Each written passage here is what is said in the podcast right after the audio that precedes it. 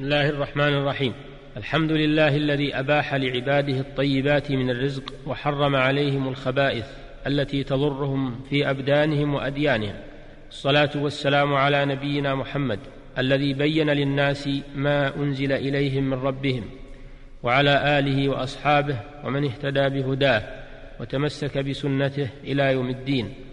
وبعد أيها المستمعون الكرام السلام عليكم ورحمة الله وبركاته. نواصل معكم الحديث في بيان أحكام الربا ونتناول في هذه الحلقة إن شاء الله بيان ربا الفضل لأننا قد استكملنا في الحلقة السابقة الحديث عن ربا النسيئة فربا الفضل عبارة عن الزيادة في أحد العوضين وقد نص الشارع على تحريمه في ستة أشياء هي الذهب والفضة والبر والشعير والتمر والملح. فإذا بيع أحد هذه الأشياء بجنسه حرم التفاضل بينهما بأن يكون أحدهما أكثر من الآخر قولا واحدا. لحديث عبادة بن الصامت رضي الله عنه مرفوعا الذهب بالذهب والفضة بالفضة والبر بالبر والشعير بالشعير والتمر بالتمر والملح بالملح مثلا بمثل يدا بيد. رواه أحمد ومسلم. فدل الحديث على تحريم بيع الذهب بالذهب بجميع أنواعه من مضروب وغيره متفاضلة وعن بيع الفضة بالفضة بجميع أنواعها متفاضلة إلا مثلا بمثل يدا بيد سواء بسواء وعن بيع البر بالبر والشعير بالشعير والتمر بالتمر بجميع أنواعه والملح بالملح إلا متساوية مثلا بمثل سواء بسواء يدا بيد.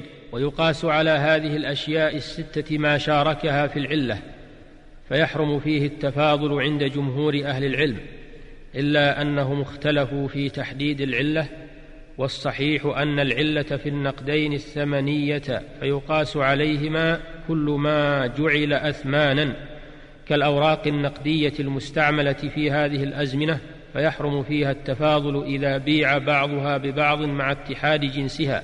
والصحيح أيضا أن العلة في بقية الأصناف الستة البر والشعير والتمر والملح هي الكيل أو الوزن مع كونها مطعومة.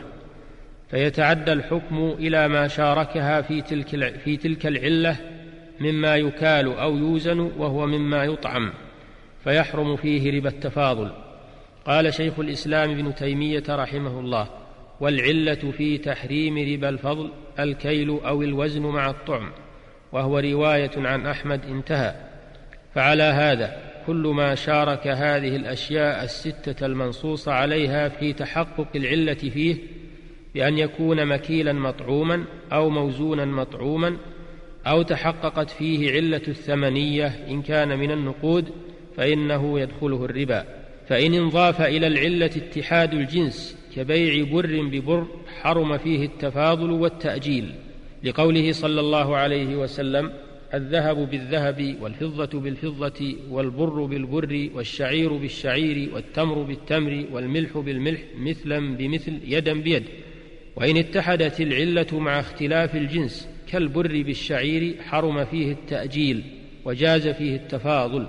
لقوله صلى الله عليه وسلم إذا اختلفت هذه الأصناف فبيعوا كيف شئتم إذا كان يدا بيد. رواه مسلم وأبو داود. ومعنى قوله صلى الله عليه وسلم يدا بيد أي حالا مقبوضا في المجلس قبل افتراق المتبايعين أو أحدهما عن الآخر.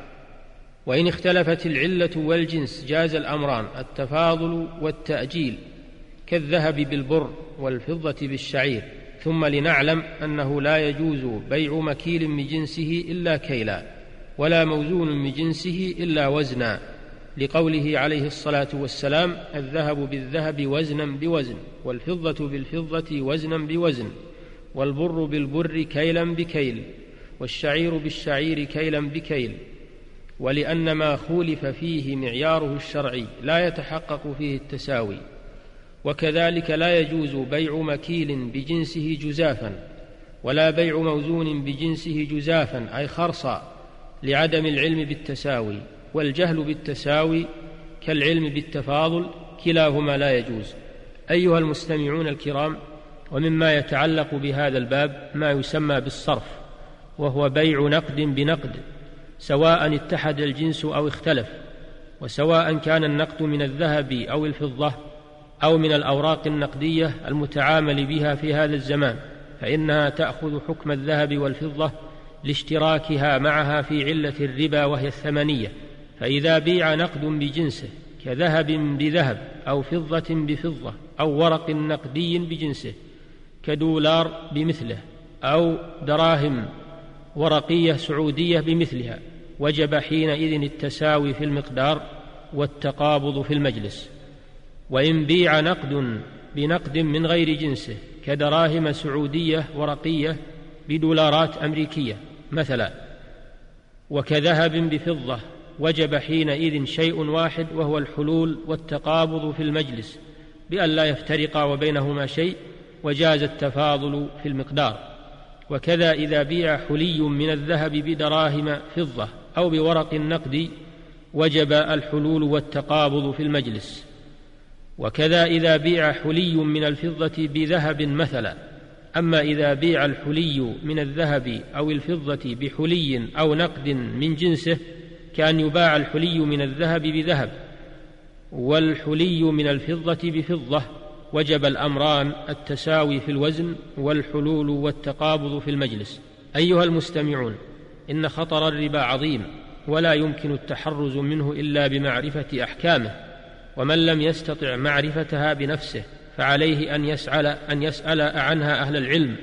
قال الله تعالى فاسألوا أهل الذكر إن كنتم لا تعلمون ولا يجوز أن يقدم على معاملة إلا بعد تأكده من خلوها من الربا ليسلم بذلك دينه وينجو من عذاب الله الذي توعد به المرابين. ولا يجوز تقليد الناس فيما هم عليه من غير بصيرة خصوصا في وقتنا هذا الذي كثر فيه عدم المبالاة بنوعية المكاسب.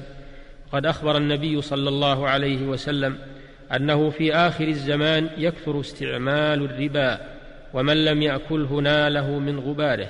نسأل الله لنا العافية والسلامة وإلى الحلقة القادمة بإذن الله تعالى. والسلام عليكم ورحمة الله وبركاته. والحمد لله رب العالمين.